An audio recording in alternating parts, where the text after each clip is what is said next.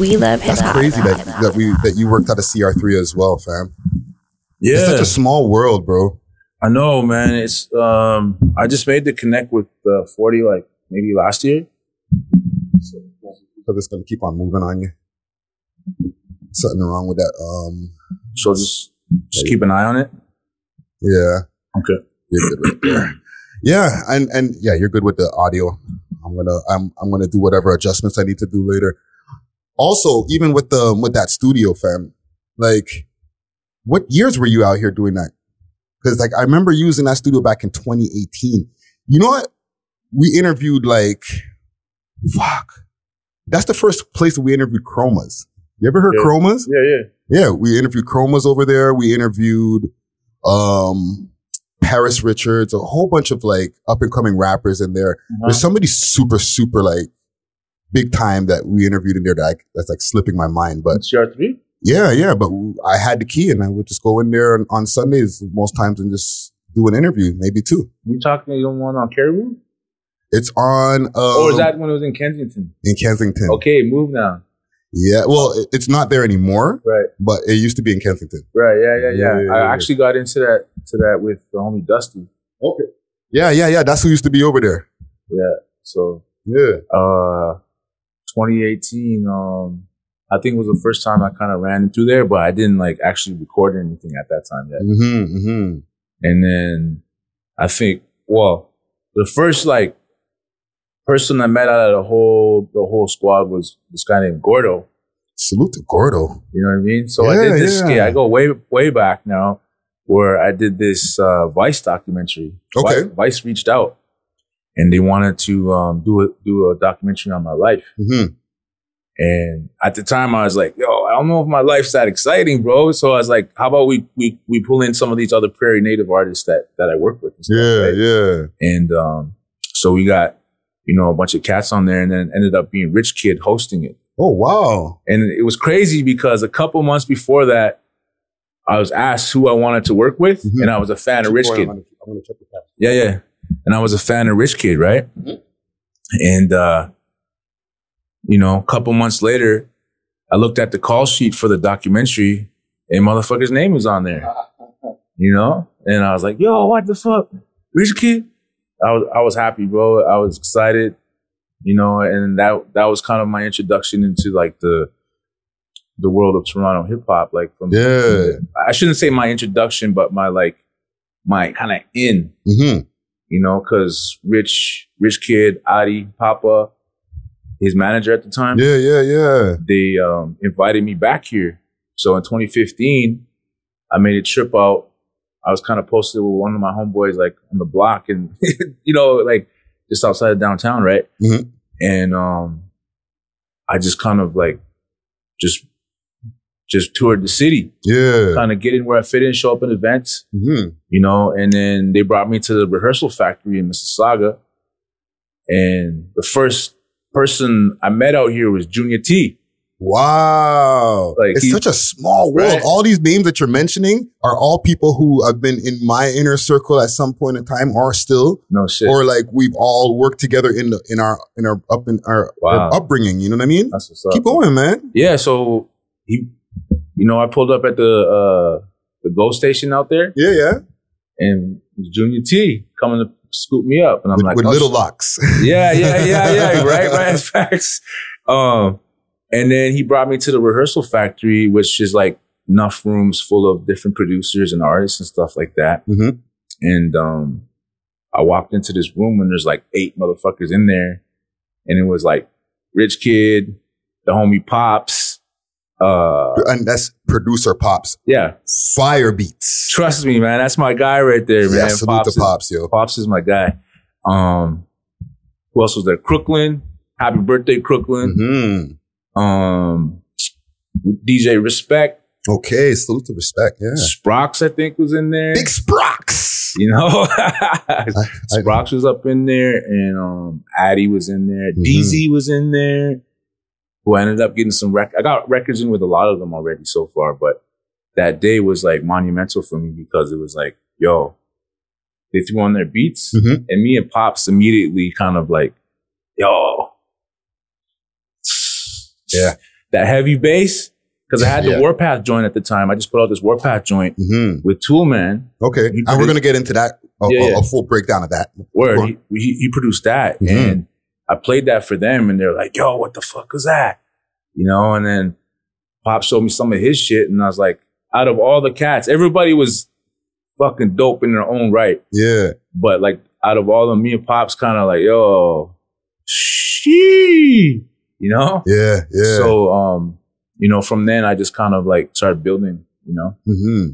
and, you know, as time went on, I started meeting more and more folks out here and shit, bro. You know, it led to like places like C R three, yeah, you know, or, or it led to getting into like places like Soda, Soda Studio. Yeah. You know? And I was salute like, to forty. Yeah. Big love forty. Sure. Bibber, we call him, you know what I'm saying? Before the forty times. You know hey. What I'm saying? Yeah. So I knew of forty from like way back because mm-hmm. I was part of a group called Team Res Official. Yes. In yes. two thousand three, two thousand four, two thousand five, mm-hmm. six, seven, eight. That's what how long we lasted the run, right? But I had some bangers too, fam. Yeah, thank you, bro. And we we we made some noise, you know. Um, we kept coming out here for the uh, different awards and stuff like yeah. that, right? Like don't worry about the, that's yeah. Toronto ambiance. Ah, facts, bro. Um. Different awards, right? Different Indigenous awards. I think it was the Canadian Aboriginal Music Awards that we came out for in two thousand five. And we met some cats who were doing this like hood showcase, Toronto hood showcase. Okay. And it was like twenty like different hoods doing their thing at mm-hmm. the time.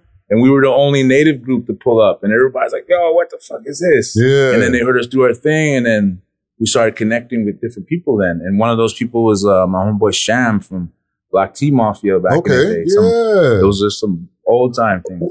This is what, two thousand three, two thousand four, you said? Yeah. Fuck, I probably was there, bro. Right? I probably was there when with Empire doing our thing. You Yo, know what I'm saying? So yeah, Empire. Um, and, and okay, before you continue the story, because yeah. the people in the listening audience are hearing this voice. The, the people on the, on the screen are like, oh shit, you got him in the studio? Hey. But the listening audience are... are our purest podcast audience, they're like, who's this guy telling these great stories, right? Right, right. So a, a quick introduction here, right? And you know what? Let me go, let me go to um, my Googles here quick fast. Hold on. Give me yes. a quick second. Cause sometimes they, they have like the, when you got people who are, are like of, of, of a certain status, you get a wiki. You know what I'm saying? Yeah, yeah, yeah. You, you, when you, when you look somebody up on, uh, on, on Google, you get yeah. that little write up in the in the section about who yeah, this person yeah, is, yeah. right? I don't know what the wiki though, man. I, I see some like strangers and shit putting in all kinds of information, so right. So I'll have to, I have to fact check it. I'm gonna give you I'm gonna give you a, an intro via the, the the wiki. Okay, okay, okay, bro. All right. So this Indigenous rapper and activist, okay, accomplished in the field of music, including best music video, best producer slash engineer, best rapper slash hip hop album, and Indigenous entertainer of the year. Mm-hmm. The awards followed with the success album Indian Warpath, released in the summer of two thousand fourteen. However, the um Indian what? Summer, bro. They see that? See how I mean? But Warpath was a single on the album called Indian Summer. So that's why I got a fact check, you know? Dun, dun, dun. Wiki's fucking around today. Right, right. All right, now, um, okay, fuck Wiki. We have in the building right now, okay, an artist that I, I'm really glad that we were able to get this popping today.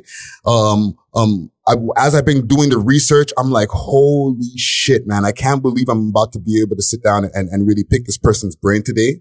So with no further ado, we have Dreezus in the mother effing building. Oh, I'm gonna, I'm gonna throw some sound effects on there. Blessings. I think I got a, um, a little air horn for you there. Hey. uh.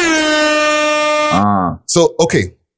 First off, continue the story because you were talking about the times back in two thousand three, two thousand four, two thousand five, you know, moving around Toronto. Um, there was the, the, the hood showcase, bunch of different um people in, in attendance. Probably people like Point Blank were there.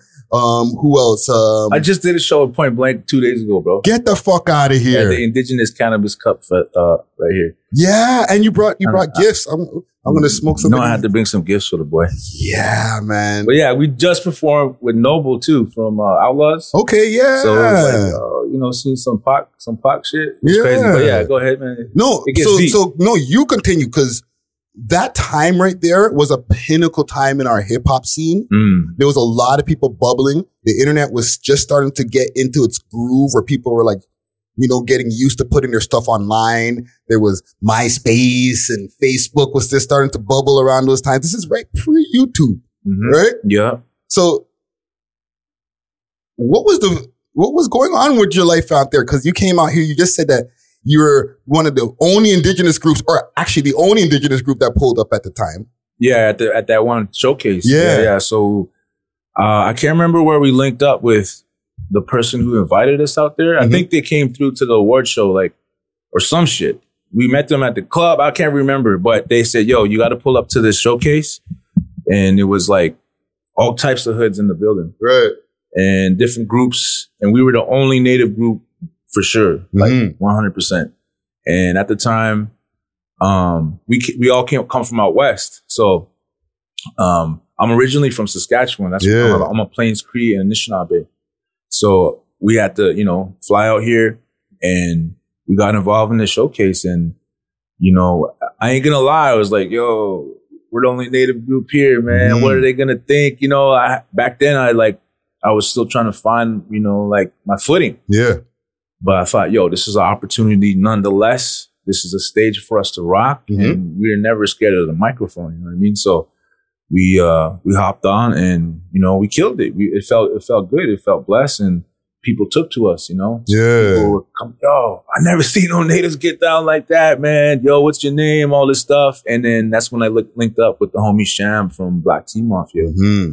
I know that's bringing you way back, Sham. I, I think he's into acting and all types of crazy stuff yeah, nowadays. Yeah. But, yo. Um, I still got people from, you know, from that time, man. Mm-hmm. And during that week, um, you know, this was back in the C D days when people were, people yo, were pressing I, the C Ds at the stores and stuff. Yeah, or, or like popping in the internet cafes. Yeah. That's actually where I ran into T R A, Trey or Trey the Rhyme, Rhyme Animal. The Rhyme Animal. Mm-hmm. He was like, SARS. He was whipping up some SARS mixtape. Yep. And I was like, yo, what is that? You know, boom, put it in the player for the boys. And we're like, yo, Empire's doing a show this week. Mm-hmm. So we got to go there. And I was like, yo, this kid, I remember this kid named Toxic. Toxic, yeah. Yo, Secret was, Weapon. Trust me, he was fire, bro. So we went to the spot and um, caught, took in an Empire show. Yeah. And, and, and I know that forty has roots. With yeah, well, that. that's that, that's his first group. It's wild, you know. And back then, there was this energy out here. It was like, felt like New York City out here and shit. You know mm. what I mean? Like I should, I shouldn't say like, like you're. Anything. So what? Sorry, not to interrupt you. What year was this again? If it was two thousand two, then I wasn't in the picture yet. No, it was around two thousand four or five. I was, I was there. Yeah, I was there though. I was. You know what I'm saying? Yeah, I used bro. to get super drunk around them times, but I was there. Nah, me too. Yeah, yeah. yeah, yeah I don't, yeah, I don't yeah, drink yeah. anymore, but back then I used to get lit. Yeah, you know, and um, we had a. We, You know, we had a great fucking time, man. And it was it was monumental to me because, like, to see that level of of M C in in the country mm-hmm.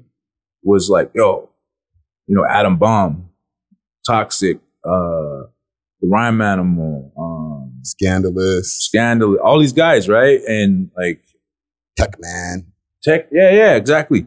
And I became a fan, you know, and. There was this certain like energy in the city that was just huge, man. Mm-hmm. It was like bigger than life to me, you know, and the whole SARS was going on. And yeah.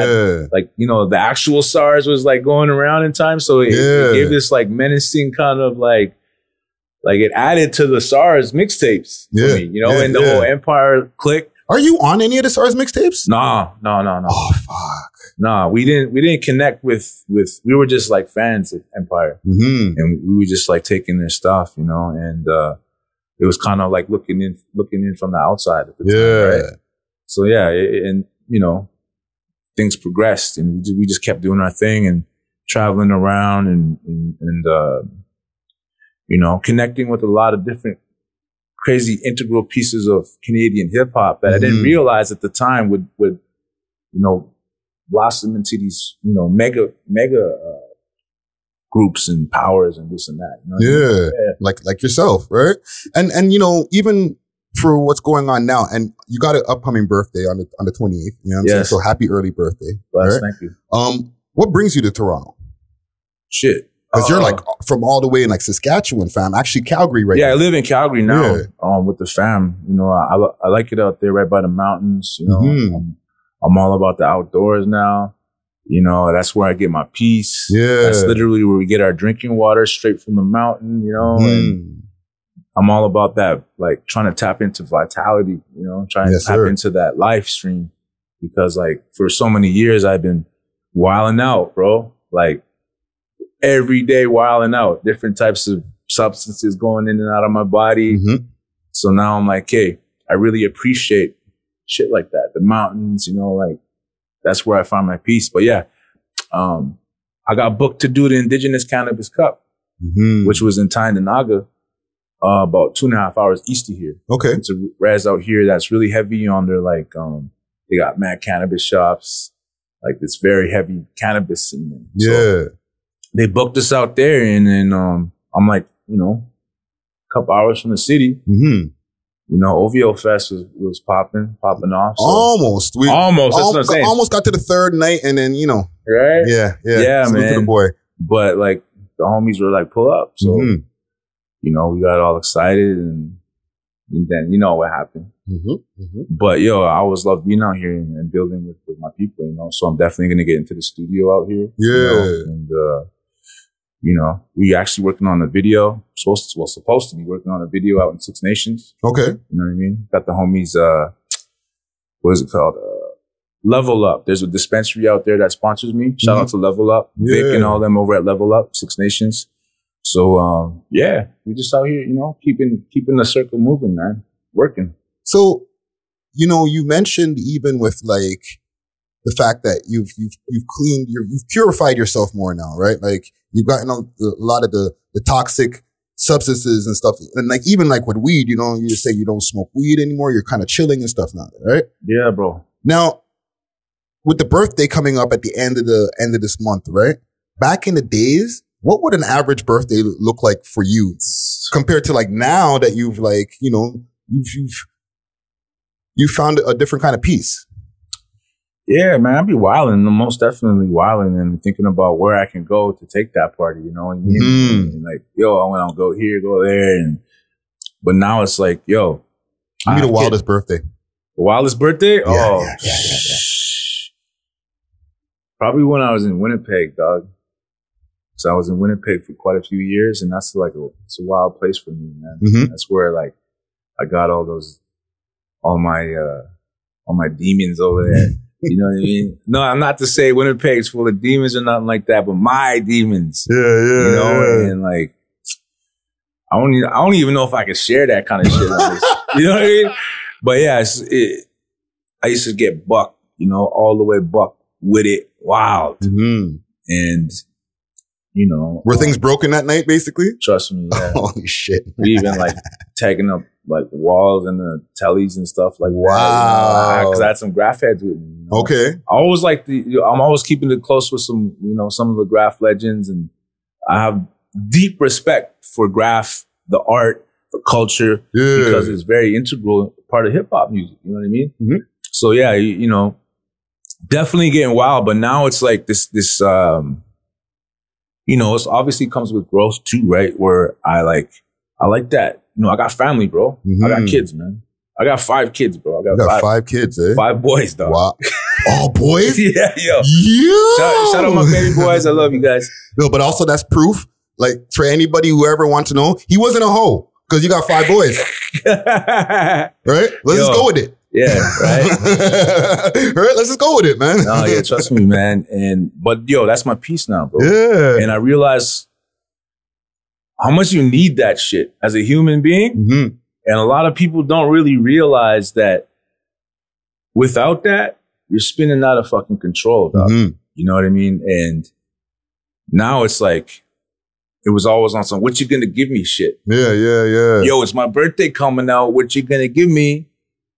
Whereas now I'm more tapped in with my community and the needs and like the like the whole ambiance and the whole like, there's so, it's so many lo- layers to the Native community that is not all the way good. It's not all the way blessed. It's, you know, there's some things going on. So mm-hmm. I feel like instead of taking from my community, especially how I used to like, you know, trap and all this bullshit. Yeah. Now on my birthday, I'm like, yo, what can I, who can I, what can I give away? So this year I'm doing something different. So we have a barbecue, mm-hmm. throw a little show in the city, not this city, but my city. Yeah, yeah. And um, give away. That's giveaway. So Native people always have these, you know, giveaways. You know, um, I just recently partook in a Sundance, which is like, you know, crazy level of commitment, crazy level of uh, strength needed for that, um, clarity, mm-hmm. you know. And at the end, they have a giveaway. Even powwows. You know, I know you know about powwows. Yeah, yeah. At the end, they have giveaways. It's just part of our, like, our culture, right? What do they give away at a powwow, at the end of a powwow? Man, it could be anything. There's a lot of blankets, you know, like Pendleton blankets mm-hmm. you see and stuff like that. Um, there's a lot of, like, toys and stuff for the kids. Yeah. There's sometimes there's food. There's always food. We have feasts, right? Right. And you go pull up to a feast. You don't have to bring, well, you can bring some stuff. That's, that's you know, it's, it's encouraged even. Mm-hmm. But you can even pull up without anything and, and You'll eat. still leave with a, leave, with leave a plate. With something. Yeah. yeah. Eat and like maybe even like a gift. Nice. So it's like, that's like the core, our core values is when you take, because we're always taking, like, I'm not saying like, in a malicious way or nothing like that, but we're always getting things, right? You know, mm-hmm. whether it be, you know, cake, guava, cash, whatever it may be, opportunities. We always like, what I'm realizing now is that people are about giving back. Right. And like, we're big on tobacco, even, you know, like offering tobacco to the literal earth. Mm-hmm. So saying like, yo, keeping that connection with the earth, you know, and Giving giving away is kind of like an extension of that. Like, you're my people. Right. You come and you come and vibe with us. Here you go. Yeah. You know, just like today, I came with gifts for you. You that did. Just, that just you how, did. That's just how I do. I'm you about know? to smoke some moon rocks at some point. Holy. And you know, this shit came from the earth too. Right? Yeah. You know, nowadays it, it's kind of extra. You know, comes from a few different factories and places like that, so, but yeah, it's yeah. still it's still something that it essentially came from the earth. Facts, bro. Yeah. You know, and like that connection is, is vital to me now. Yeah. And like all my life, I was kind of like told about it, but I was too busy in the street, too kind of jaded by all these these other things that kept me distracted from mm-hmm. my true my true uh, connection. You know, even my true self. So like we go deep, bro. Yeah. You know, and that is, I love to like ground myself now. I like to smudge. I smudged before I came here. And you mentioned that a lot, not to interrupt you. You mentioned that a lot in your rhyme, smudging. Nowadays, yeah. Yeah, I, Nowadays, I hear it. Uh, my song, Bless. Mm-hmm. I said, I wake up, I smudge up, Creator, bless my body. Yeah. You know, and I even go as far now with my family. We go out and pick these medicines like sage, um, uh, sweet pine. Uh, sweetgrass, mm-hmm. and these are our medicines that we use to cleanse every day. You know what I mean? Yeah. Like, to like get our head right, and it's kind of like to keep that protection because we're out there with all kinds of, you know, devils out there, bro. Yeah. You know, so it's it's it's probably my most like connected time of my life, and I don't. Some people might say connected, like, yo, I know this guy, I know that guy, which is cool. Mm-hmm. But if you ain't connected right here, right here. And right here, yeah. Then you, w- what are you doing? You know what I mean? Yeah, and and even like to bring up like some current times of things that are going on as, as well. Um, recently, the the Pope, right? He was he was in the West Coast at first. He just touched down in Quebec. I'm think I'm sh- sure he's going to be popping up over here in Ontario at um at some point. I think. What he, do you? I think he cut back already. He's already gone. Yeah. So. Now, like, he, he came out here, he came to do an apology for the, the residential schools and, and just like the, um, the influence of, of Catholicism, right? On, on the, the culture, on Indigenous culture, mm-hmm. from two different perspectives, from just like a consensus around you, and then from you personally. Do you feel an exception to or uh, to his apology? Are people accepting it? Um, yeah, there's there's there's there's a lot of takes on that, uh-huh. different takes, and I I don't I don't feel ways about any which anybody's take.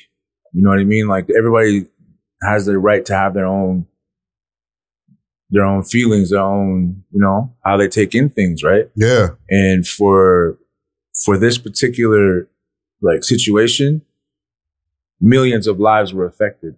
If not the people who actually went to these schools, like my family, mm-hmm. like my my, gra- my late grandmother, my mom, my dad, my aunties, my uncles. Yourself? Myself. I went to the, I actually went to a residential school called LeBret, yeah. which closed down in ninety-seven.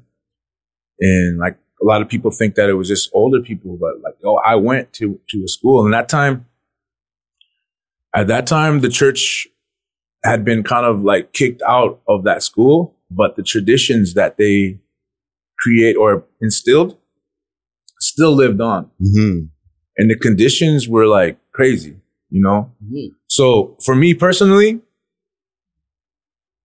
I saw the pain that it caused directly for my family. Right. And I saw how it left us all like wilted, like flowers, bro. Like, we were very depressed, very, um, no confidence, low self-esteem. I didn't think I could do, I didn't think I was worth. I didn't think I could go out there and get it. I didn't think I was, uh, I didn't think I deserved to be happy. You know, I thought that my, my lane would be just to, you know, drink, wild out, go to jail, you know, cause like a lot of people that I've seen around me, mm-hmm. that's what's happening. You know, I lost a lot of homies. People are locked up, lost homies to the streets, to alcoholism, family to alcoholism. And I saw, used to see my, my, my cookum, that means grandmother, mm-hmm. in my language. I used to see her cry every day, bro. And it was wild because she used to pray to God every day. And it was almost like she, she, she was brainwashed. Right. To think that, you know, she was taken care of by the by this. And I know I'm getting deep on a lot. No, I want you to get deep on this, bro. This, you know, like, what I mean? We got, we, this is we we pod in here today, fam. Like, exactly. This is not these, you know, in and out. Hey, what you know? What you up to? What's the next single? And all. No, no, no. no, yeah. no. I want to I want to get some conversation going. Yeah. On. So, you know, just having that very personal. Like, I'd always wonder why why is she why is she crying every time? Like, she would call me into the room, rub her feet, and then she would start crying. Like, when I was, you know. And then she would pray. Mm-hmm. And then I would have other family members who would be like, I don't want to go to church. I'm going to go to the sweat lodge. I'm going to go see my elders. Yeah. You know, I'm going to get connected with the land. I don't have to go into a building to pray for somebody. Mm-hmm. You know what I mean? So I had these different things going on, but the things that affected me most was my, was my grandmother, and she passed away. I was actually locked up when she passed away, and I didn't realize how much it affected me until later on in life. And I kind of started putting things together like, oh, I remember her telling me fucked up stories about school. Mm. You know, um, my grandmother, uh, Irene Favel, who passed away, she's, if you look her up on YouTube, you'll see a C B C interview where she talks about being a young girl in a residential school, helping out in the kitchen, right? Mm-hmm. So, there's a lot of, I don't want to get too deep, but there's like, there's these situations where they kind of pitted us against each other in these schools. Mm-hmm. And the, the ones who listened, the ones who behaved, and the ones who like followed the rules were let into places like the kitchen, you know, where they're able to help the nuns cook. Yeah. And like, you know what I mean? But the fucked up thing was, is that she, like my, my cookum too, she would help cook all these delicious meals for the staff, you know, mm-hmm. all these like silver platters and shit. And the kids wouldn't get that. The kids would get the slop. Mm. You know what I mean? The slop buckets, the, the shit, you know what I mean? And all these stories coming back to me. And Irene Favel, my late cookum, that's actually her, her cousin. Rest in peace. Um, she has this horrible story about um, her working in the kitchen and knowing that this like young ass girl, like seven, eight years old, got pregnant, bro, mm. from one of the from one of the priests. So you know, the priests were like, you know, and she saw with her own eyes the nuns bring down this baby after this girl gave birth. Wow. And like put her in like nice clothes and stuff. And they threw this baby into the infirmary or whatever you call it, the fire. Yeah, the incinerator. Incinerator.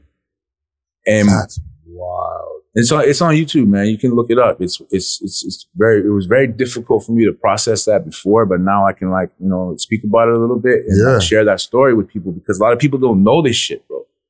And like she talks about hearing the last sounds from that baby. Your grandmother. My grandmother. And like, not somebody you just no. heard or somebody you know from around the way, like no, no family. Your family. Yeah. And um it's like kind of describing the sound and also even the smell, bro.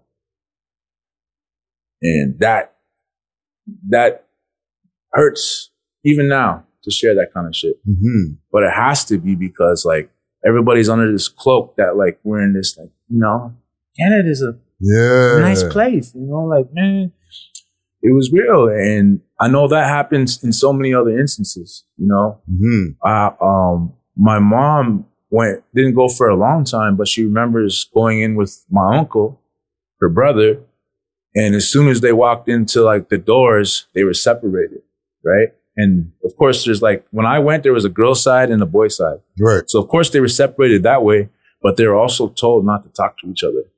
Interesting. And they got in shit if they were like, yo, yo, hey. So, and not to interrupt you, not to talk to each other in school, but outside of school, it's cool. Or is it, is it does it get like conditioned in your brain yeah. that even outside of school, it's no. not cool anymore? Yeah.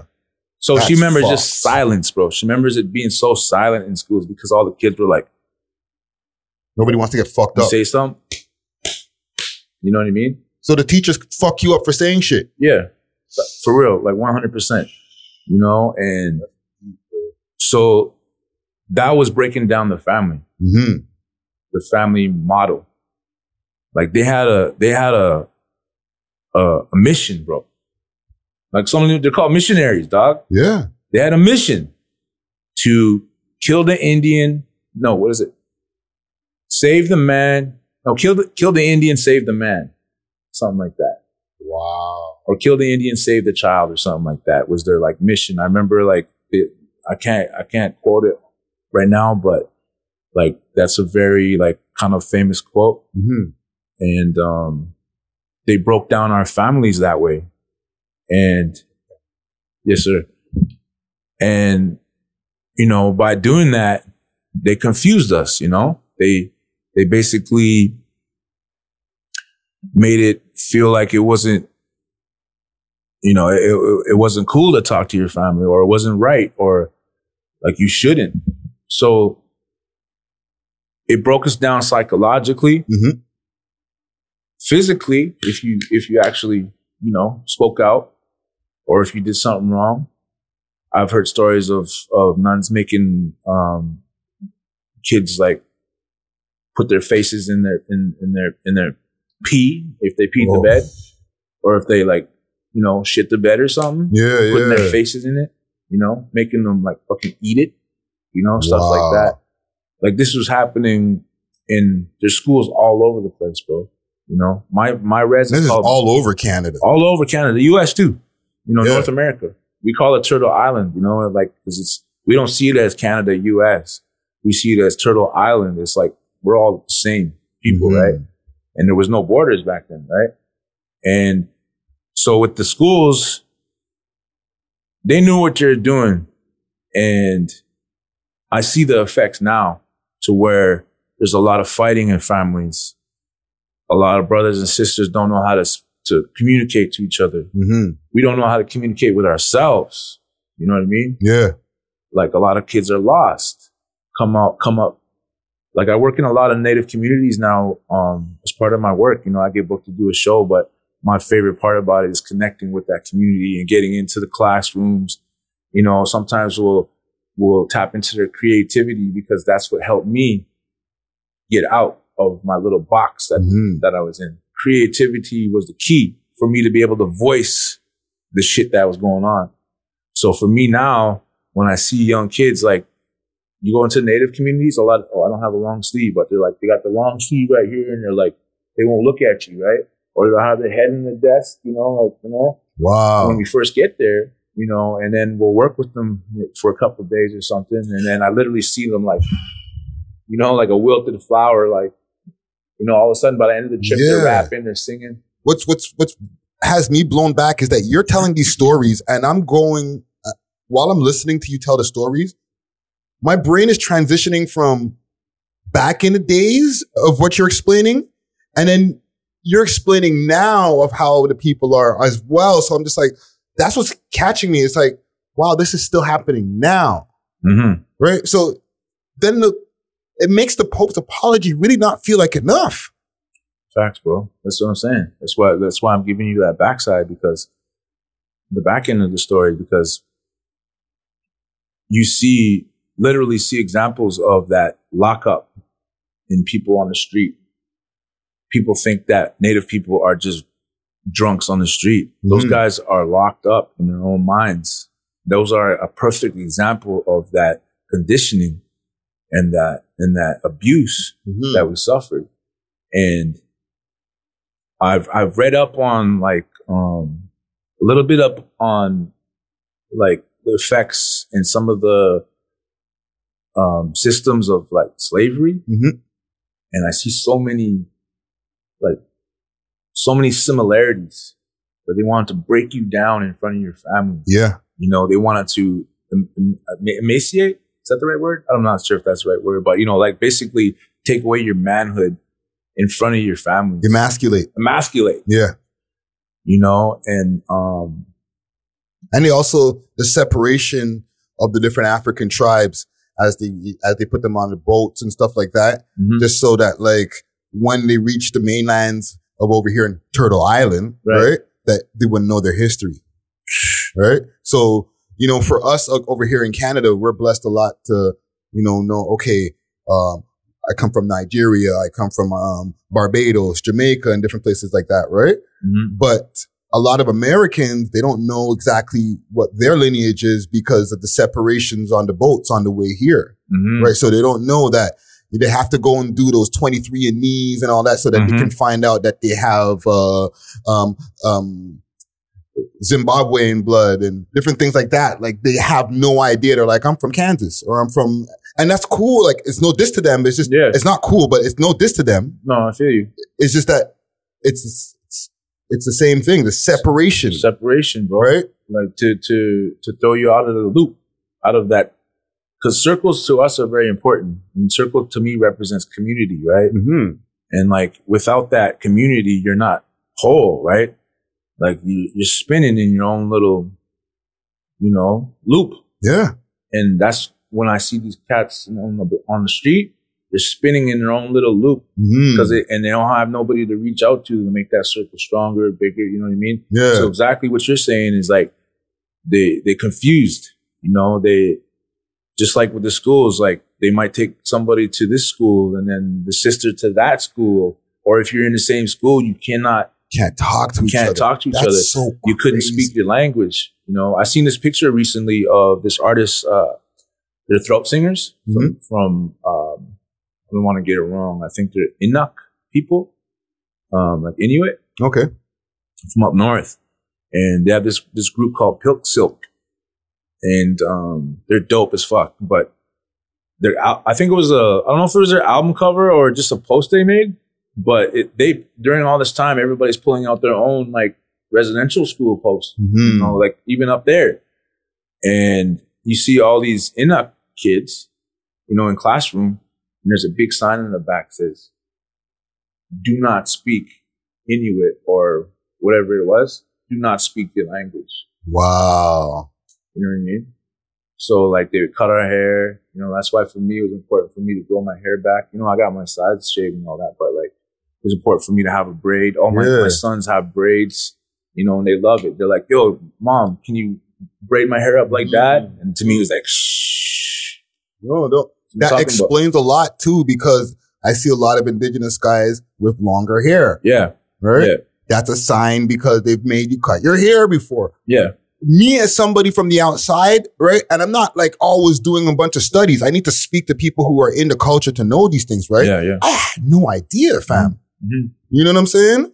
Yeah, and, and that's another thing where they, they they emasculated us to where it's like, oh, why you got long hair, man? Mm. You know what? Da da da. Like, you know, you a girl. You know, like, and a lot of the times my kids... And I'm sure they weren't saying girl, they're probably saying you a bitch. Yeah, or some shit like that, yeah. right? You know, and my kids, when we go out in public, a lot of the times the, the other little kids are like, are you a girl? You know what I mean? Stuff like that, right? Yeah. And it's like, that's how far it's made it into, the, into little babies, bro. No, it's it's it's still in our society today. one hundred percent. Yeah. Know? And, and, and like, uh, I kind of liken it to like, Like even the movie Avatar, mm-hmm. I know it's fictional and all that, but like they use like Native people as like the premise for the Avatar, mm-hmm. where they had these like long braids or whatever, and they would connect to their to their uh, like their animal or whatever. Yeah, yeah, yeah. And then it, you know, they like connect, and that was a power source, right? That's how I liken it. Our hair, you know, it's like it's like it's part of our our, our prayers, bro. Mm-hmm. You know what I mean? So it's very important for me to show my, my kids that. And now, you know, and and to go back and learn my, my, my language, go back and learn the ceremonies, mm-hmm. because they were banned up until like se- like seventies, bro. You know what wow. I mean? Like wow. they banned the potlatch for the for the West Coast Natives. Like there's so many different groups of natives, and that's one thing I want to tell people out there too, is that mm-hmm. we're not just one tribe, you know, we're not just one native tribe. There's literally, I think there's, I don't want to, I don't want to say this wrong, but there's hundreds of tribes, bro, you know, mm-hmm. and all over Turtle Island. So like we have different, different languages, different dialects, different customs, different ceremonies, Um, different ways of handling things, different ways of handling life and death. So like we're different nations, you know what I mean? So like uh, a lot more complex than people, you know, kind of take us as, you know? So,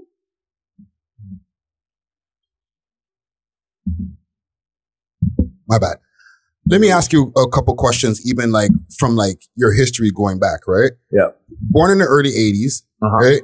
You're Anna, I'm going to try to f- not fuck up this word.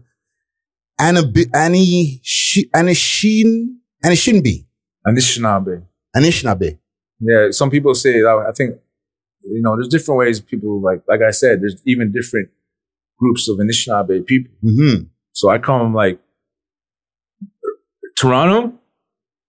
A lot of my people were here originally. Mm-hmm. There's there was a couple of groups. There's Anishinaabe and there was Haudenosaunee. Okay, which is like Mohawk, Iroquois, uh, Cayuga, and Anishinaabe groups were like y'all is Cree and and and uh, Ojibwe. Yeah, so Cree's a different a different tribe. Yeah, that like is mo- mainly in the plains, but it kind of stretches across. It's actually the biggest tribe in the country. Okay, so like even with the Pope stuff, like. People are like, yo, Cree people gave the Pope a headdress, but there's like so many different types of other Crees. They're like, nah, not us. You know, that was those guys. But mm-hmm. like that's a whole nother, whole nother thing, right? Right, right. But there's literally like, I think two hundred fifty thousand Crees in the country. And then there's like, I don't know how many Anishinaabe, but we originally came from the Northeast. And through like colonization, we were pushed inwards, you know? To where I'm part of this Soto, it's called Soto, which is like the wing, the furthest western wing of Anishinaabe people. Okay. We got pushed all the way to the prairies, right? And that's where my Plains Cree side comes in too, from the prairies. Mm-hmm. And you know, we got pushed in from both sides, from the settlers on the west, settlers on the east, and then, you know, we had some wars and shit, and that's we're like, hey, we're here. Yeah. You know what I mean? And, um, you know, that gets deep, and I, I'm still learning about all that right now as we speak. Right. But definitely Plains, Plains Cree and Anishinaabe is who I am. And and you grew up in Muskalgan, Saskatchewan. That's where I'm from. That's my that's my actual like um res. Okay. You know what I mean?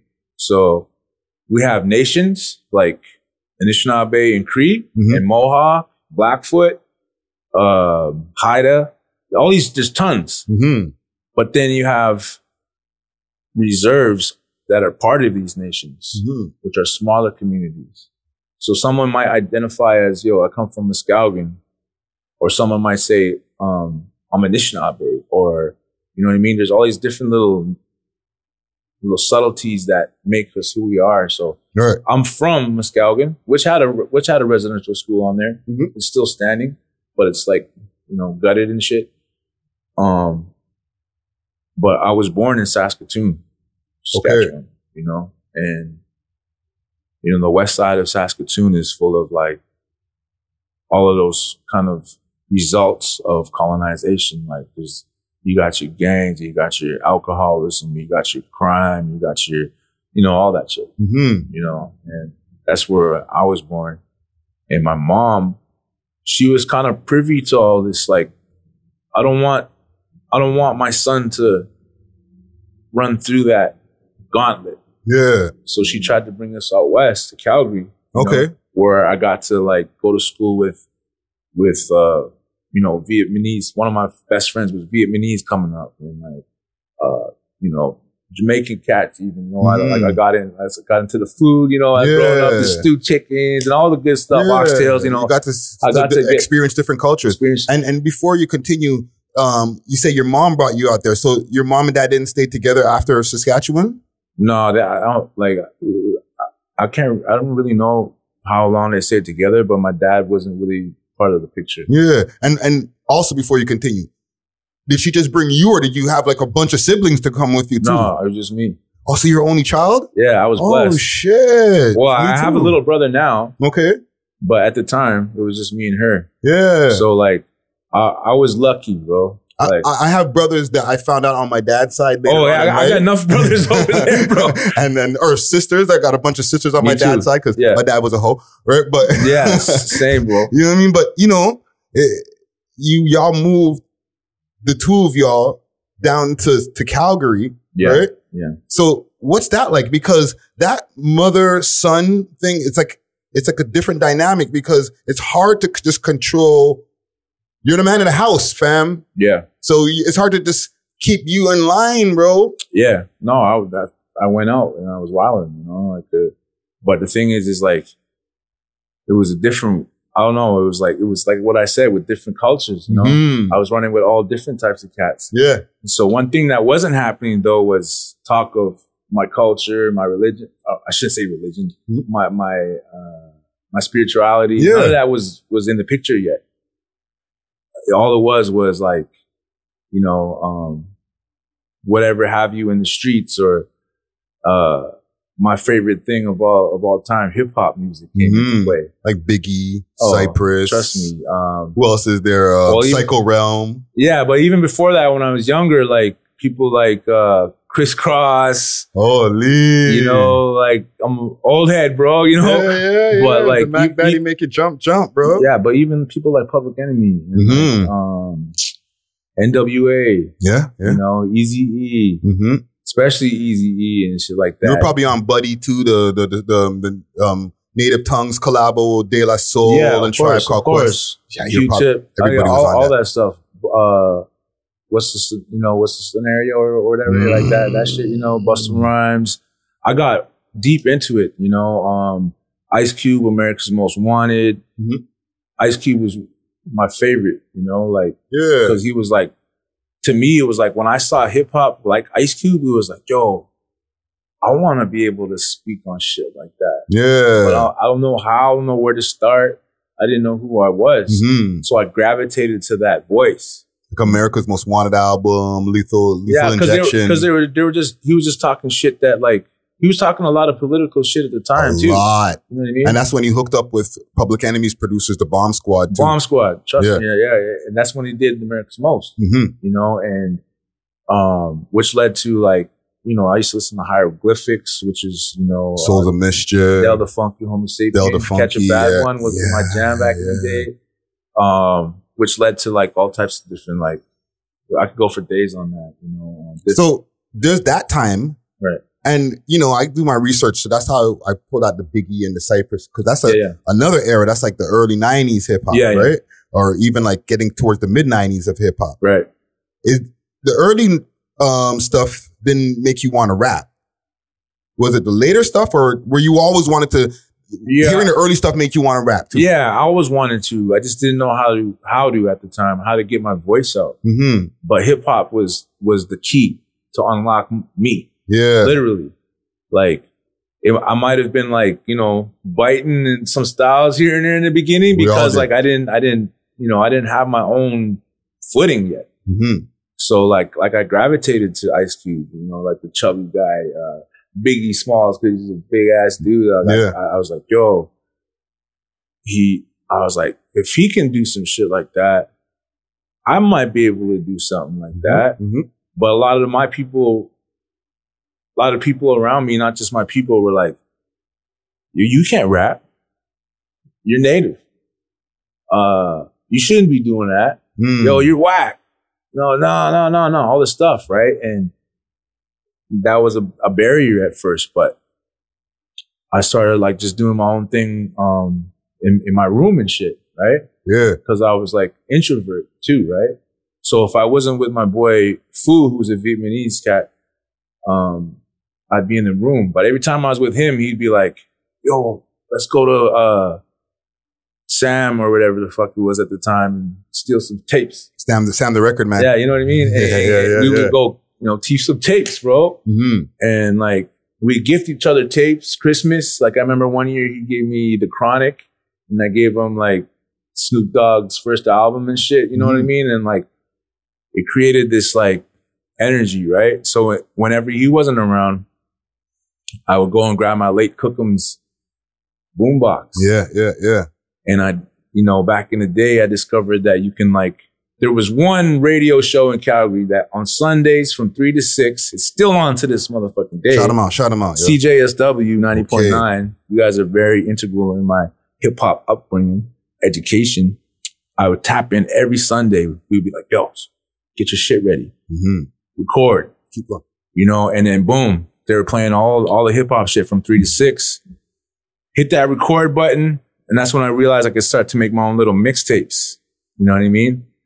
And then one day, while I'm making a mixtape, I started. I don't know what I did, but I was like rapping along with the shit, the song that was on.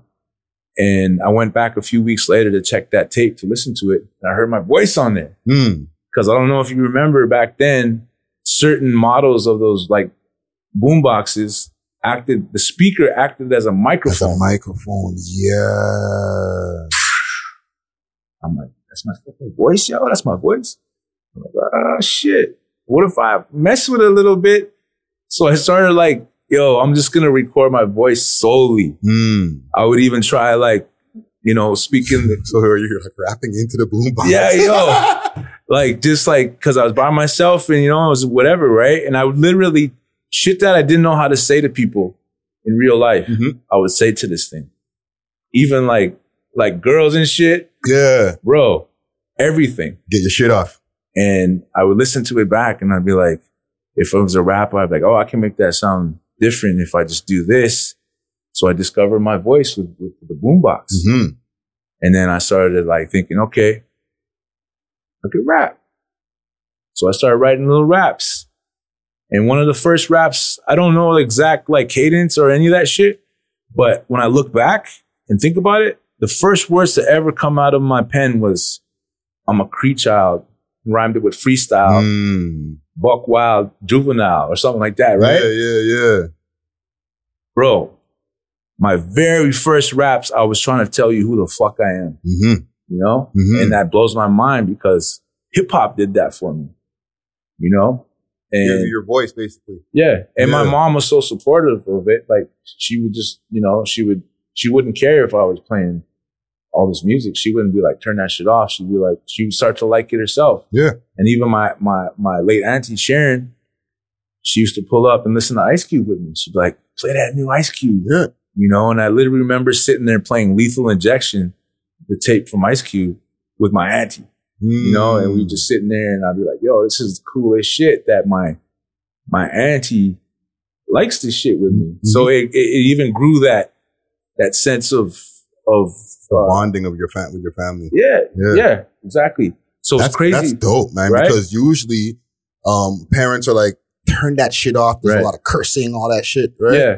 But the thing is, I and I feel like maybe they can hear and identify with what Ice Cube and different rappers who were pushing that political angle were saying. Mm-hmm. So it's like, why mm-hmm. turn it off? They're speaking the truth. Yeah. I wouldn't play like Two Live Crew or none of that shit, yeah, though. You know, yeah, around my mom. Yeah. Something with a message. Yeah, yeah, yeah. So, yeah. like, you know, um, Tribe Called Quest, um, you know, people like that. And mm-hmm. I kind of, I kind of knew what, like, Ice Cube was on, like, the kind of extreme end of that, but it was so dope that my auntie liked it. So I was like, it was literally connecting me with my family, and I didn't know it. Mm-hmm. Re- like, kind of repairing those connections.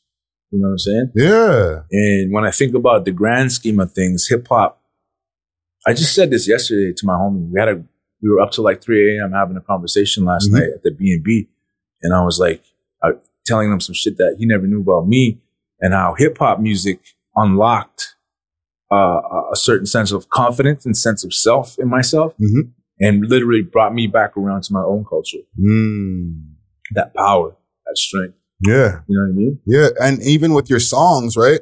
Um, as you like started making music, and that was like what, roughly around two thousand uh, yeah, yeah. five, I guess? No, before that. two thousand, let's say. Yeah, yeah. You started yeah. like releasing music. Yeah. Okay. Yeah. We started releasing music around, I think, two thousand two. Okay. And and this is just from my research, right? Because you were mentioning in an interview, um, salute to the L A natives, right? I was I was watching the, the podcast episode that you did with mm. them, right?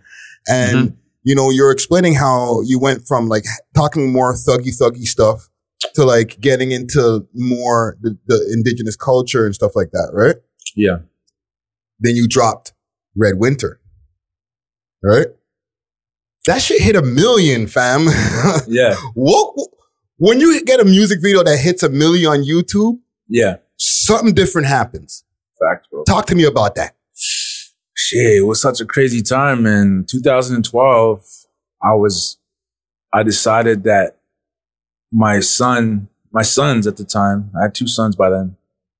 I, I wasn't a good dad at that time, bro. Yeah. I was in the street, bro. I was, I was. pushing crack. I was, you know, I caught crack charges around that time. Mm-hmm. I was, you know, still robbing people, still getting robbed back, you know, and I started thinking, man, this is not no way to live, man. Like, I don't, I don't belong in a box. I don't belong in a cage, bro. Yeah. You know, um, my son, like, he called me out of the blue because he was living in Calgary, and he's like, I was in Winnipeg wilding. And uh, I was coming off of a case, and mm-hmm. my son was like, when you coming home? Wow. Jesus. And me not having so my pops, it. it hit me hard as fuck, because I could never say that to my dad. Mm. I couldn't even call my dad dad. I remember like when I was a kid, I'd be like, hey, dad. Like, and I couldn't even say it loud enough for him to hear it. Yeah. You know what I mean? So when I heard that, first of all, I thought, big ups to him for having, you know, being able to say that. Mm-hmm. And it changed something in me. And I was like, I'm not, I don't want to give up my life to these streets just because the streets want me to, mm-hmm. or the streets want me there, or whatever the fucking, I thought it would, you know, or the, or the, the fiends need me, or, you know what yeah. I mean? My sons need me. Fuck the fiends. You know? Yeah. And no disrespect to anybody who's stuck in that, that loop, because I know you're going through some shit. But at that time, I was like, fuck all this. I need to get back. Mm-hmm. you know, and some wild shit happened to where, you know, the streets tried to bring me back one more time and just mm-hmm. about took my life, you know? And I was like, hey, that was my, I don't gotta get, I gotta go back to my kid. Right. And as soon as I got back, there was this I Don't Know More movement popping off. It was like this resurgence of, of indigenous, like, um, activism, indigenous, uh, pride, you know, um, all these people started like realizing that, yo, this Harper government is trying to fuck us over right now with this new bill. I think it was Bill C C forty-five. Yeah, I remember that. And you yeah. you take mad shots at Harper in those in the early yeah, tracks. Yeah. yeah, so I'm like, get him. Right? Yo, so we I went back and I took part in my first like protest rally where we literally marched from this res called Morley, Alberta on the Highway one. And during all these dark times in, in Winnipeg, there was times of like light that kept shining through, like, like to tell me like, yo, there's something bigger here than what you're doing. Mm-hmm. And sometimes the dark had to bring me to that, to that light. Right. You know, it's like I ended up going through like the system in Peg and I got out into this, like, I got released into this like rehab program that was like court ordered. Mm-hmm. And there was this elder in the back because they had this like clearing in the back that was like land, right? And this elder, his name's Stonebear, shout out Stonebear. It's my O G. And and also salute to all the people behind the wall, right? Right, right. And and especially the native guys behind the wall, right? Yeah, like, you know, not to not to like to single anybody out, but y'all really keep it one hundred in there. Like as as a man who's been down below, mm-hmm. you know what I'm saying? You guys, y- y'all, y'all have um um ceremonies and stuff like yeah. that. I, I respect it, fam. Word. Keep going. Yeah. Um. Shout out to everybody behind the wall, man. I got I got I still got people back there, and mm. um the elder. Yeah, the elder Stonebear. He. I walked in because I was able to like rock my shit again, right?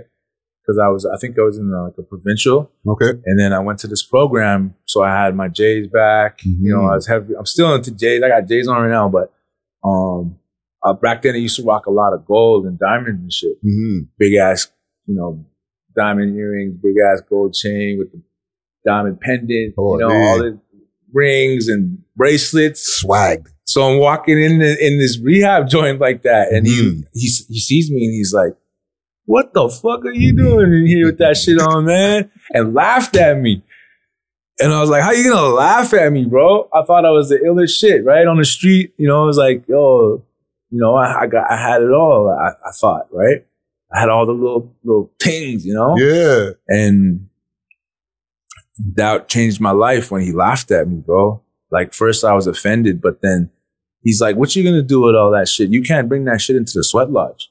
You know, meet me in the back tomorrow, five a.m.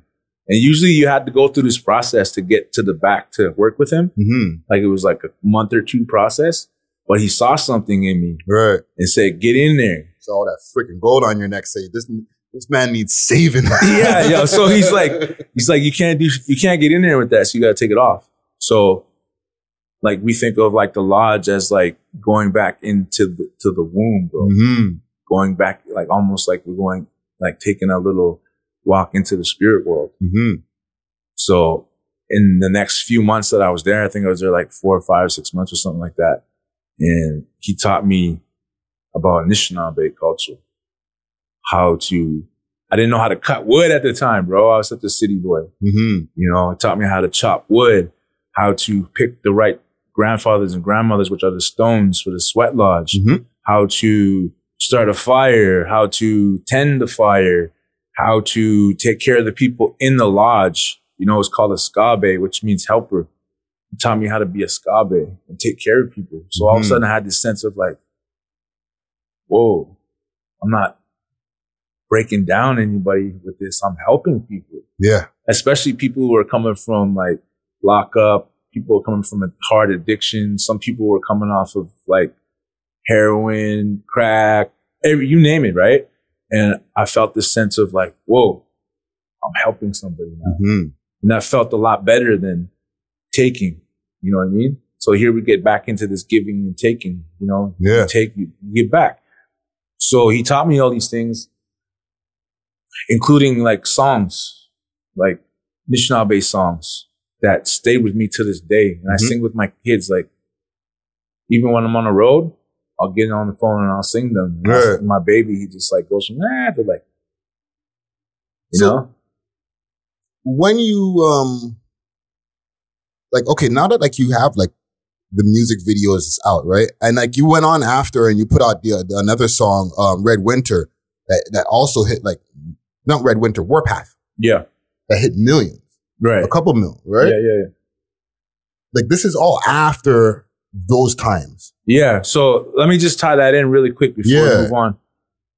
I, I can go on forever. Like the no. story runs in different ways forever. But the thing is, is like when I got back out west and I went on that, that march for the first time, I felt like that feeling again. Mm-hmm. And this time I brought a drum that I made with Stonebear. Okay. With me on the rally. And I started singing some of those songs that I learned. You know, people were used to me like, yo, da, da, da, da, da, da, rapping, right? And then they heard me and like, taking it back it to like the roots. Different, like, people, when I sing now, people are like, you know, like, yeah. what? This big, you know, it's big, you know, like. And you probably didn't know that you had that in you. No, neither. no, not at all, ever. I used to see, like, powwow dancers, like, because I didn't come up, our family was completely, like, almost sterilized, bro. Mm-hmm. So we didn't have like a powwow family. We didn't have like dancing outfits and drums and all this stuff, right? So I felt this sense of like community when I was on this this march, this rally. And we took over one side, like one lane of the Trans-Canada Highway we took over. And in taking that over, um, you know, I felt this sense of power and this sense of community that I never felt before. And like, okay, this is where I belong, you know? Mm-hmm. Uh, I belong with my people. And not only that, I also got to see what the world, like, how they, how the world reacts to natives who reclaim and natives who know their power. Yeah. They're scared, fear. So we're on the road walking, drumming. People passing by, you fucking, you fucking Indians, get the fuck off the road, you fucking, road. you fucking savages. And my kids right here, I wanted to fucking. I'm getting another one of those things where it's like, no, this is the new days and times. It's not back in the days. No, your kids are there with you, right? Yeah. So like, if my, you know, if it was just like a year before, I would have figured out a way to get at them. Mm-hmm. But I, I, I realized that. Me keeping my composure and pr- protecting my son, of course, yeah, and staying on my mission, that is way more powerful than me going and striking that motherfucker in the head. Yeah. Because I could get locked up, boom, right where they wanted me and right where they think we should be, mm-hmm. I'm in there, back in there. And that's what I'm not trying to do anymore. Yeah. So I stayed the course, you know, and and after that, Um, parts of that day are in my Red Winter video. Like you'll see shots at the end of these like old old ladies, old cookums, mm-hmm. and they're like wearing like stuff like this. Mm-hmm. You know, like you can see it, and they're walking. And that was the actual march. You know, we use footage from that in mm-hmm. the video, and also marches all over the world, rallies. I mean, um, all over North America, Turtle Island, New York City. They were having uprisings. Because there's natives everywhere, bro. Yeah, you know what I mean? Everywhere. Every major city center is like. Either on some uh, a tribe's ancestral land mm-hmm. or around it, right? Mm-hmm. And so all of a sudden there's uprising, boom. I was like, uh, what, what am I doing making music about selling crack and shit? Mm. You know? Because I made this song called Paper Music back in the day and I was talking about hustling and I actually did that song with the Gila, who actually became on to be one of the X O, one of the main, guy, one of the big guys in X O. Mm-hmm. Uh, back then, he was with Capital Prophets, I think, Belly and them. Oh, salute to Belly, yo! Yo, you know, so yeah, the, the history runs deep, and it was dope. He was he was feeling it. The Gila was with it. Everybody loved it, but I was just thinking, just something that just doesn't feel right. You know, it felt like I was like doing the wrong thing for some reason. Mm-hmm. So I made that We're at Winter song. Boom. It went viral, like you said. Right. And I was like, yo, this is, I started living a little bit different. You know, I didn't get away from the alcohol then. I was literally still like one foot in the trap still, mm-hmm. you know, but it took some time to like fully like separate myself from some of these worlds, right? Yeah. And some of it was really fucking difficult. You know, mm-hmm. people were calling me this, calling me that, calling me a bitch, calling me all kinds of shit, right? But I like like those people who were saying, you fucking Indian, da da da. The tunnel vision, bro. Yeah, you can feel that way, but I know who the fuck I am and where I'm going. Mm-hmm. And then I made Warpath. I remember I was um, I was going hard in the gym at the time, and Toolman was sending me these beat packs, and uh, he, boom, boom, boom, boom, just yo first. You should know that I have risen through the fire in colorful buckskin, the object, you know what I mean? Mm-hmm. And I've risen through the fire. It gives my, I give myself chills, you know, like, oh, that's, like just from thinking about where I was at at the time. Yeah. And once you were I, at a crossroads in them times. Boom. And I laid it down with my homeboy, Nato. Shout out Nato in Edmonton. He works with Mercules and all that. And that's where I met Mercules and all those cats. Absolutely. Um, We we recorded Warpath and we heard it back and we're like, who the fuck is that? My voice is like booming, mm. you know, because I'm really laid back in conversation, right? But at that time, I just felt like I had to, like, there was something, there's anger, there's all types of shit going on that yeah. just came out, right? And it was like, whoa, we got to tap into more of Go this. Go with that. So we released it, filmed the video, um, went viral, bro. And then that led to all different types of shit. The world started opening up to me, you know? Yeah. Vice from here started calling me out. Mm-hmm. So I started coming up to Toronto. Mm-hmm. Um, different publications all over were starting to pop up and, you know, all over the world, fans started coming into the play. People from Germany, people from Italy, people from all these different places everywhere, you know? And I'm like, oh, shit.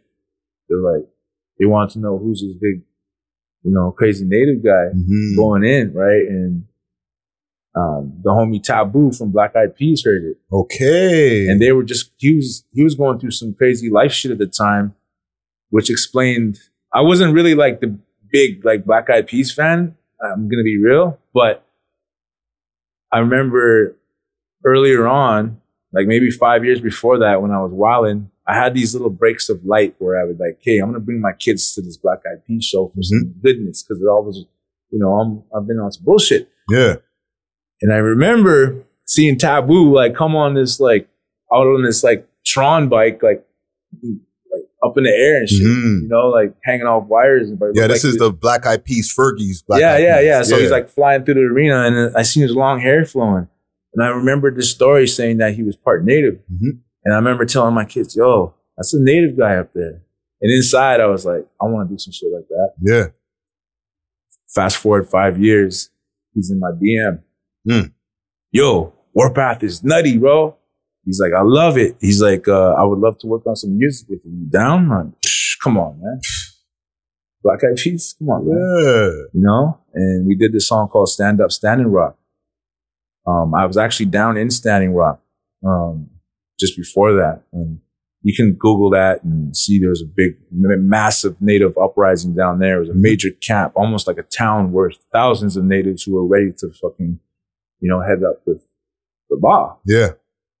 And, um, boom, that led to like me going out to L A, you know, me, it was wild when I met, uh, Will.i.am. Mm-hmm. Shout out the Black Eyed Peas family. Fergie wasn't a part of it at that time. But there was just like kind of like reconnecting the dots, and me and Taboo started this. Well, I should say Taboo started this group called Mag Seven, which was okay. a bunch of indigenous M Cs like Superman. Shout out Superman, uh, P J Vegas from L A, who's his dad is Redbone, like a major, major native group that a lot of people don't realize that. Um, oh, what's the song called? Redbone, Come and Get Your Love.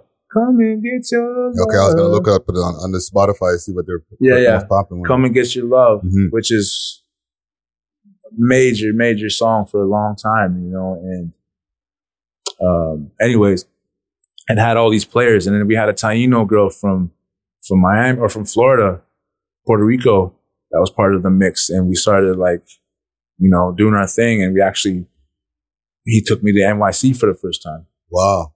And yo, when I flew into N Y C, it was, it was life changing. It was like full circle, bro. I used to watch, I used to see this guy on the Run D M C videos or whatever, mm-hmm. whatever have you, right? Like Down with the King, that was a big yeah. song for me, you know? And I was like, I'm there. And I got paid to be here. Mm-hmm. And we did a show in the N Y C Screwball Center at N Y U. I mean, N Y U Screwball Center, mm-hmm. and in Manhattan, you know, and that trip was life changing, bro. Cause by that time I knew this cat named Ernie Panacoli. Oh, wow. The, um, the, the photographer. Photographer yeah. who, who used to work for, uh, What's Up? I think it was, or no, I can't remember. Source. Mm-hmm. Going way back. Amazing photos. Yeah. Y'all need to look him up. Do your Googles. Yeah. Crazy book. I have I have his last book. Yeah. I got, yeah, I got, that's my guy, man. That's like my, like my mushroom, I call him, like my grandpa. Right?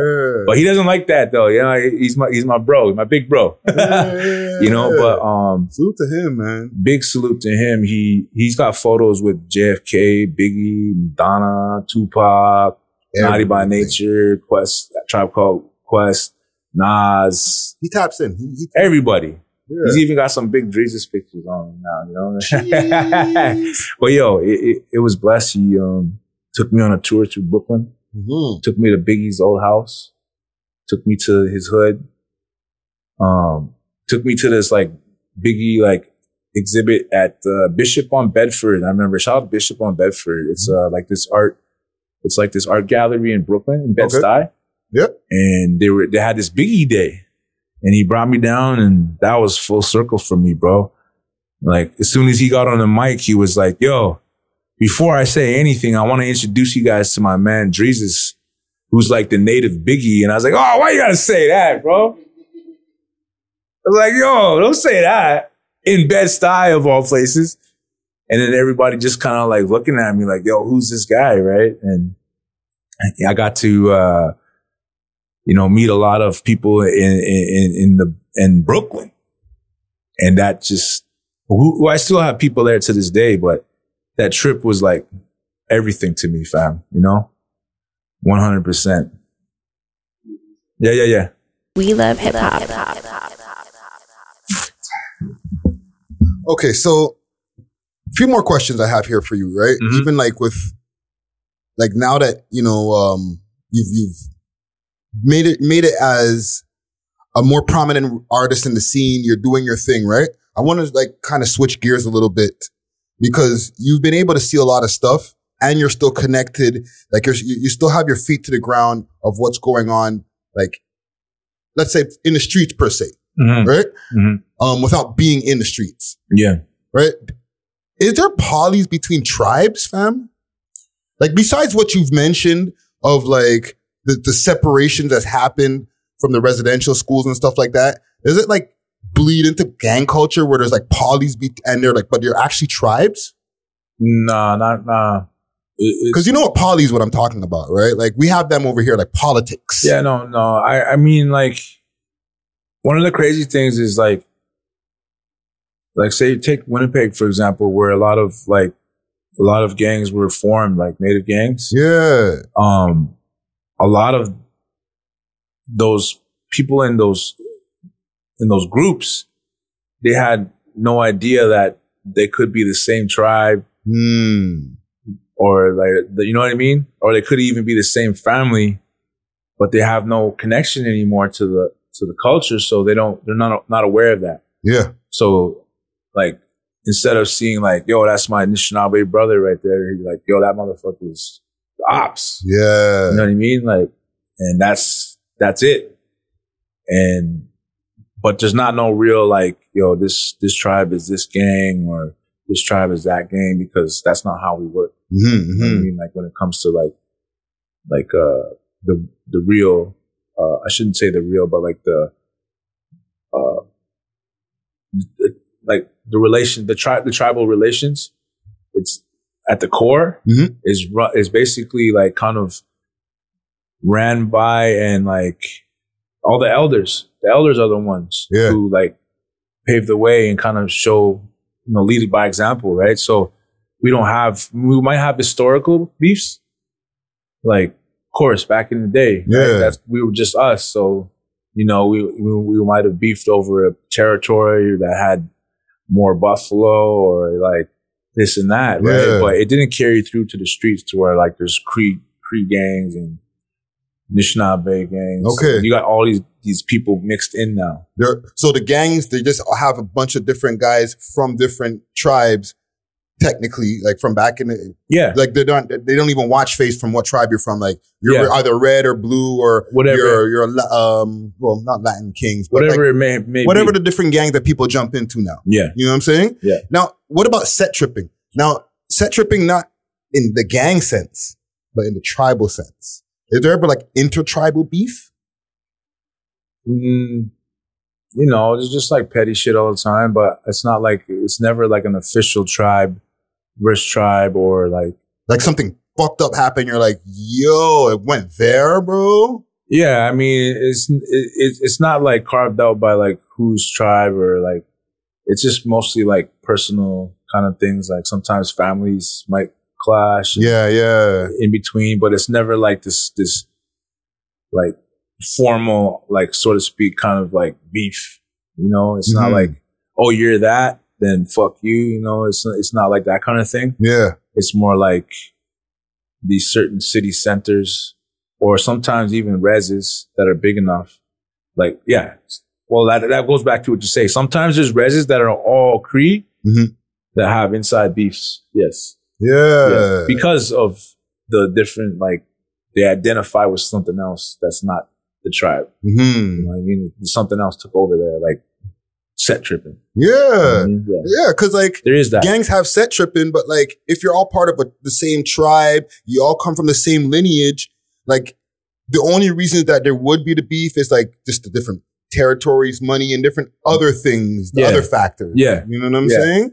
Yeah. Like, and okay, now like what about the Black community? Has there always been like an, an allegiance and an alliance with the Black community, or is there all, was there a separation at some point in time? Um, you know, I, I don't think I, I really could speak on that as a whole. Mm. Like it's it's all just from your personal experience. My like, personal experience. Because you you you you you mentioned how like when you moved to Calgary, you started, you know, getting to hang out with different cultures and stuff like that. And, you know, you started veering a lot towards the Jamaicans and the different people, right? Yeah. But like, is that something that's a regular thing or that was just you? Um, I, I think it was like a personal thing for me, which happened for a lot of other people mm-hmm. like me. Um, but like, you're so segregated when, when you live on the res, bro. Like you're so separated from the rest of society mm-hmm. that you either, you're, a lot of it is influenced by pop culture and T V back right. in the day. Well, now it's internet, right? But back then it was T V and shit. Mm-hmm.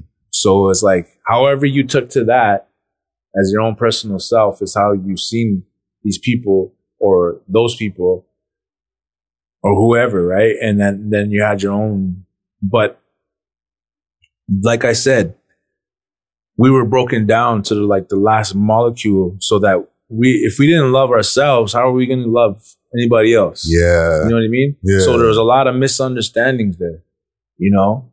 And that's a lot about what I talk about is that like a lot of our cultures, well, in particular, like there's a lot of similarities between our cultures and how we were broken down. Mm-hmm. You know what I mean? So for me, that's, that's like a, a common common ground that can be like shared, you yeah. know what I mean? And of course, like I, I always pay respect and, and respect due to the originators of hip hop culture, you know mm-hmm. what I mean? And and uh there's always that respect for me. You know, hip hop uh enabled me to be like see past any color any color. Yeah. You know what I mean? To where hip hop music at its core is about community. You know, it is about uplifting. Mm-hmm. It's about brotherhood. It's about um, strengthening the community. You know what I mean? That's from what I from what I gathered. That's where hip hop started. You know what I mean? As a, as a way to like uplift. So I like to think that that's how I kind of came into it mm-hmm. myself.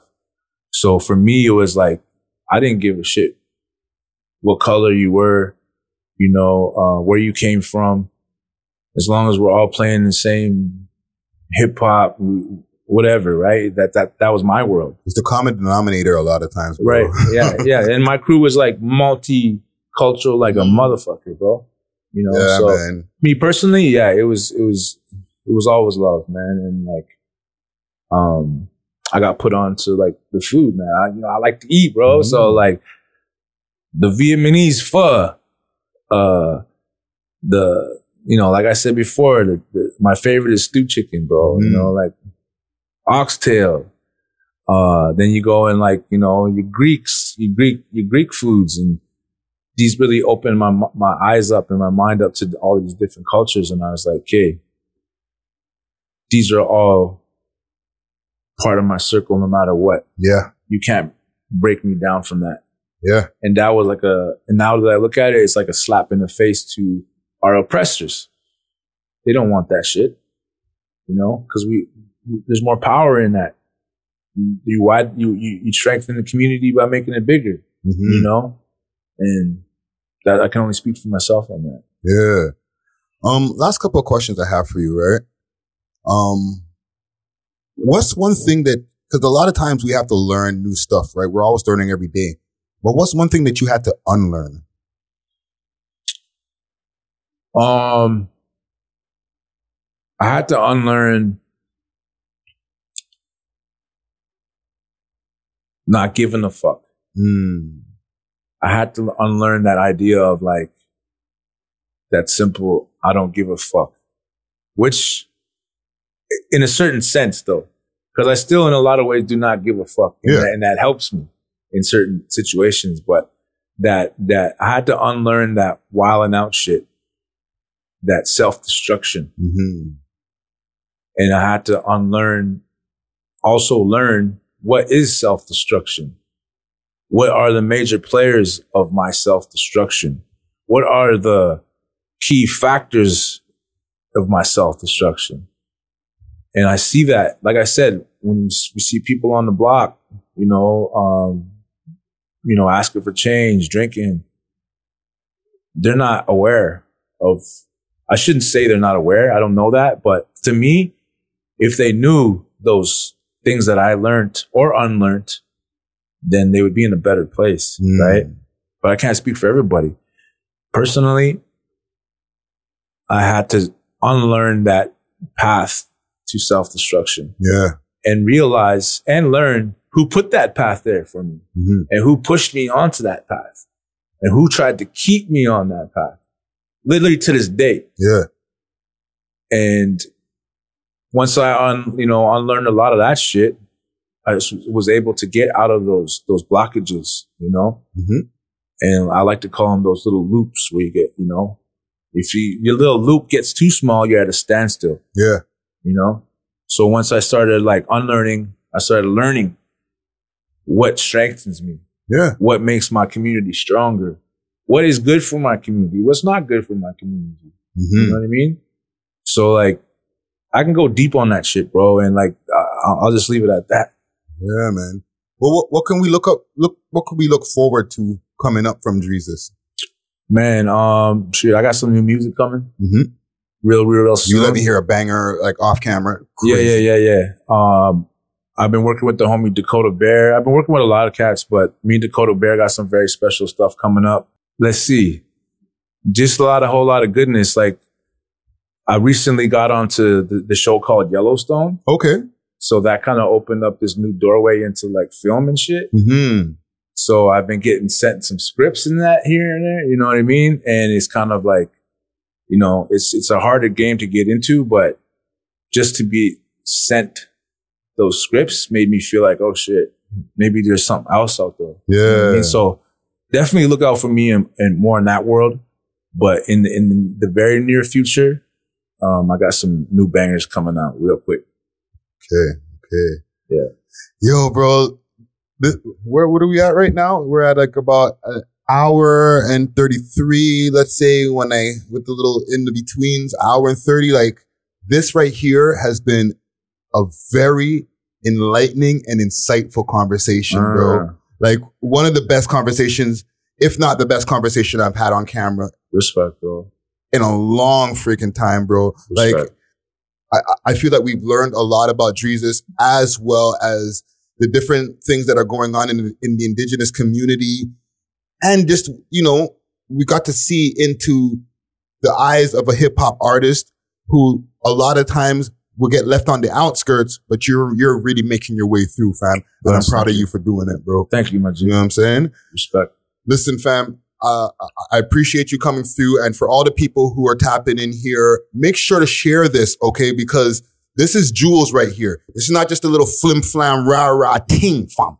Make sure to share this to the people out there. That's hit the cool. like button, all that good stuff. And make sure to hit the subscribe button. Another one in the vault. You're off of this. Deuces. We love hip hop.